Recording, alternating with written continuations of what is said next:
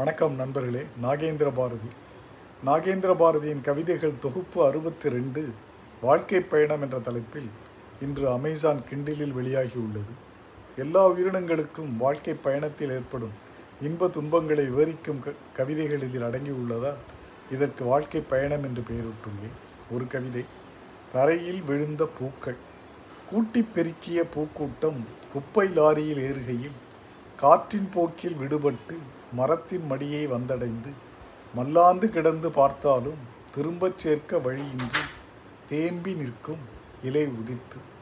இது போன்ற கவிதைகள் இன்னும் பல கதைகள் கட்டுரைகள் இவற்றை படிக்க விரும்பினால் நீங்கள் அமேசான் சைட்டுக்கு சென்று Nagendra Bharathi NA GE NDRA BHARA THI என்று டைப் செய்தால் கிடைக்கும் எனது மின் புத்தகங்களை படித்து மகிழுங்கள்.